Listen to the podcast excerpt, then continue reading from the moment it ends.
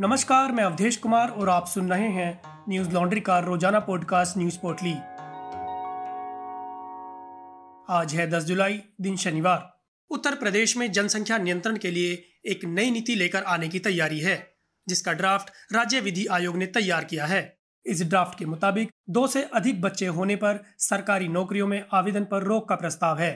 इस ड्राफ्ट में जिन लोगों की एक संतान होगी उन्हें इलाज, शिक्षा, बीमा, शिक्षण संस्था और सरकारी नौकरियों में प्राथमिकता देने की सिफारिश की गई है। यूपी विधि आयोग के अध्यक्ष आदित्यनाथ मित्तल के हवाले से न्यूज एजेंसी एनआई ने लिखा है कि राज्य विधि आयोग ने जनसंख्या नियंत्रण और कल्याण के लिए एक प्रस्ताव दिया है। प्रस्ताव के मुताबिक कोई भी दंपति जो 2 बच्चों की नीति का पालन करेंगे उन्हें सभी सरकारी लाभ दिए जाएंगे। साथ ही वे सभी सरकारी कल्याणकारी योजनाओं का लाभ भी उठा सकेंगे। यदि कोई इस नीति का पालन नहीं करता है वे सरकारी नौकरियों के लिए आवेदन नहीं कर पाएंगे और अगर वे पहले से ही सरकारी कर्मचारी हैं तो उन्हें प्रमोशन नहीं मिलेगा। इस ड्राफ्ट को अगस्त के दूसरे सप्ताह तक पेश करने की योजना है। देश में कोरोना वायरस के नए नए वेरिएंट चिंता बढ़ा रहे हैं। वैक्सीनेशन में आ रही गिरावट मुश्किल को और बढ़ा सकती है। बता दें कि अभी तक कुल टारगेट से 54% कम टीके लगाए गए हैं। कुछ सबसे बड़े राज्यों में रोजाना के वैक्सीनेशन का रिकॉर्ड सबसे खराब है। इन राज्यों की कुल आबादी करीब 59 करोड़ है। डेटा के मुताबिक केरल और दिल्ली में वैक्सीनेशन टारगेट 22% कम है। वहीं बिहार में यह 71% जबकि राजस्थान और बंगाल में 66% कम है। बिहार, राजस्थान और बंगाल के साथ उत्तर प्रदेश और झारखंड में वैक्सीनेशन टारगेट से सबसे कम हुआ है। उत्तर प्रदेश में यह कमी 64% है जबकि झारखंड में यह 62% है। वहीं अब तक 36 करोड़ से ज़्यादा लोगों को वैक्सीन लग चुकी है। स्वास्थ्य मंत्रालय के मुताबिक देश में वैक्सीनेशन कवरेज 36 करोड़ से ज़्यादा हो गया है। 18 से 44 साल के लोगों को अब तक 11 करोड़ से ज़्यादा डोज दिए जा चुके हैं। न्यूज लॉन्ड्री ने अलग अलग राज्यों उत्तर प्रदेश, राजस्थान, महाराष्ट्र से अलग अलग कोरोना से हुई तबाही पर ग्राउंड रिपोर्ट्स की हैं। हम ऐसा कर पा रहे हैं क्योंकि हमें हमारे सब्सक्राइबर्स का सहयोग है। हमें सपोर्ट करने के लिए आज ही हमारी वेबसाइट hindi.newslaundry.com पर जाकर हमें सब्सक्राइब करें और गर्व से कहें, मेरे खर्च पर आज़ाद हैं खबरें। 3 हफ्ते से सुस्त पड़ा मानसून आज से फिर सक्रिय हो सकता है। अगले 3 दिन में यह देश के 20% भाग पर छा सकता है। बंगाल की खाड़ी से उत्तर प्रदेश तक पहुंच रही पूर्वी नम हवाएं शनिवार तक दिल्ली, हरियाणा और पंजाब सहित 12 राज्यों में फैल सकती हैं। इन राज्यों में येलो अलर्ट जारी किया गया है। इस बीच दिल्ली में भी शनिवार को बारिश होने की आशंका जताई गई है। वहीं बिहार के 38 जिलों में येलो अलर्ट जारी किया गया है। राज्य के सभी 38 जिलों को येलो जोन में रखकर बारिश का पूर्वानुमान लगाया जा रहा है।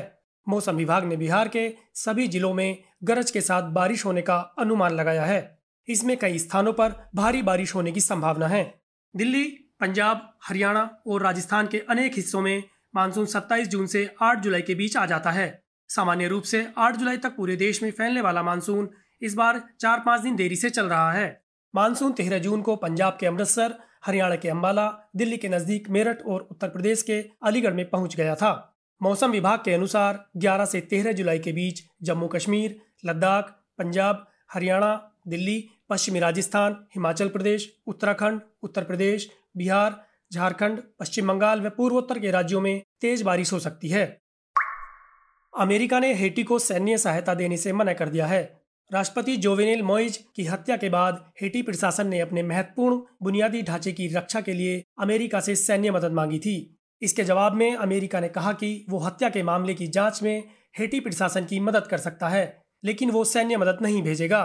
बीबीसी की खबर के मुताबिक शुक्रवार को हेटी की पुलिस ने कहा था कि राष्ट्रपति जोवेनेल मोइज की हत्या विदेशी हमलावरों के एक दस्ते ने की, जिसमें ज्यादातर कोलंबिया के पूर्व सैनिक थे।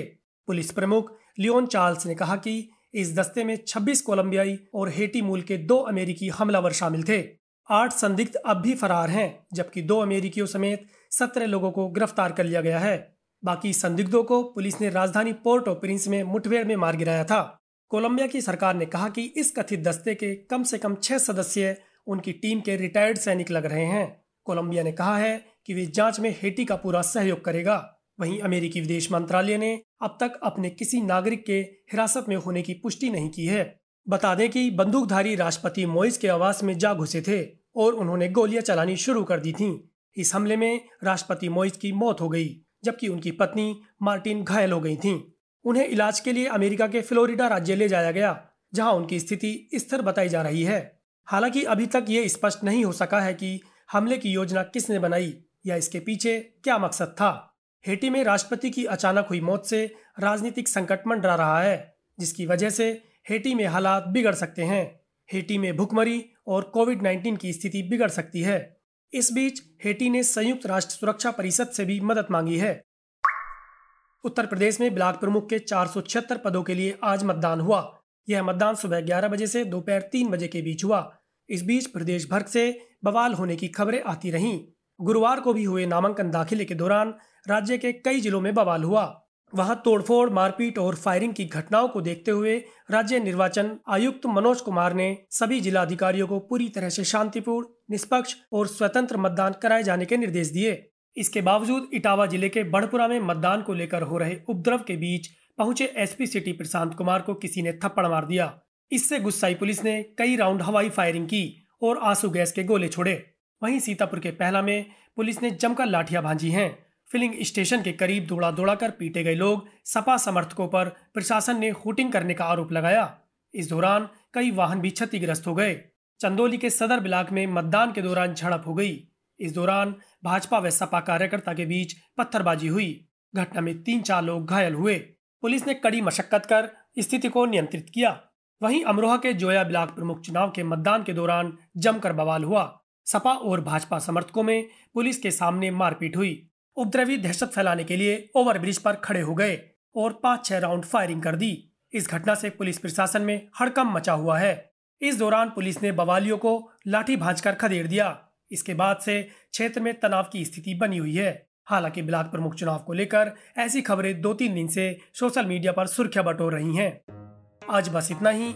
आपका दिन शुभ हो। कोरोना प्रोटोकॉल्स का ध्यान रखें। नमस्कार। न्यूज लॉन्ड्री के सभी पॉडकास्ट टिचर, iTunes और दूसरे पॉडकास्ट प्लेटफॉर्म पे उपलब्ध हैं। खबरों को विज्ञापन के दबाव से आजाद रखें। न्यूज लॉन्ड्री को सब्सक्राइब करें।